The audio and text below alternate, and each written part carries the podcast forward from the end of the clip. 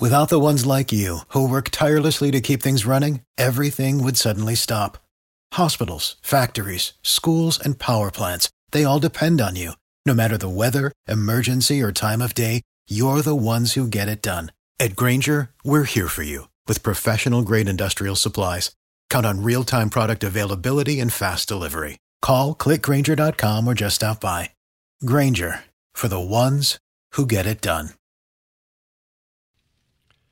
Four minutes away from 7 o'clock, one of the top stories we'll be following through the day today takes place in front of the Senate Judiciary Committee and a hearing on a lack of competition in the event ticketing business.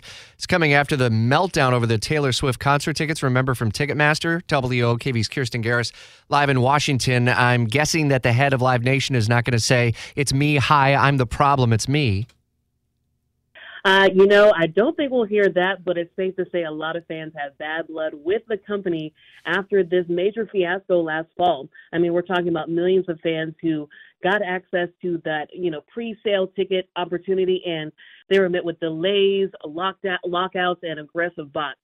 And it got a lot of attention from Congress. I mean, I remember distinctly seeing tweet after tweet from congressional members from both sides of the aisle saying that they wanted answers from the company, and today uh, we may get some of those answers. So, from what we've heard from lawmakers, they want to know, you know, why is there lack of competition in the ticketing industry, but also what are these companies doing to improve their services?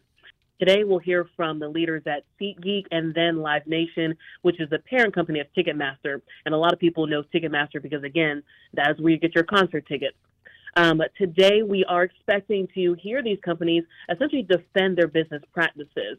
In a recent statement from Ticketmaster from uh, November, when all this was going down, uh, the company said that it had, quote, the most transparent and fan friendly ticketing system in the country. It also said it was doing what it could to fight bots. So we're expecting to hear more of that from the company today, but we're also going to hear from other parts of the industry, including a, a singer songwriter who has criticized Live Nation for allegedly being detrimental to artists. Is it realistic, Kirsten, that there could actually be something that comes of this? Can the Congress take any action? It's a delicate situation. That's right. We'll have to wait and watch. It's one of those things this is just one hearing, and oftentimes not much policy comes out of these hearings. But we have seen lawmakers do series of hearings, and then over the course of several months, there has been legislation and sometimes changes that come out of it. I know for many Beyonce fans like myself, we hope there are at least some changes before her tickets go on sale soon. exactly, I'm with you on that. Uh, knowing some who are looking to uh, score those tickets once they once they ultimately do go on sale, we'll follow the story into the day. WOKV's Kirsten Garris, part of our team in Washington, and continues to swarm all the top stories in the Congress.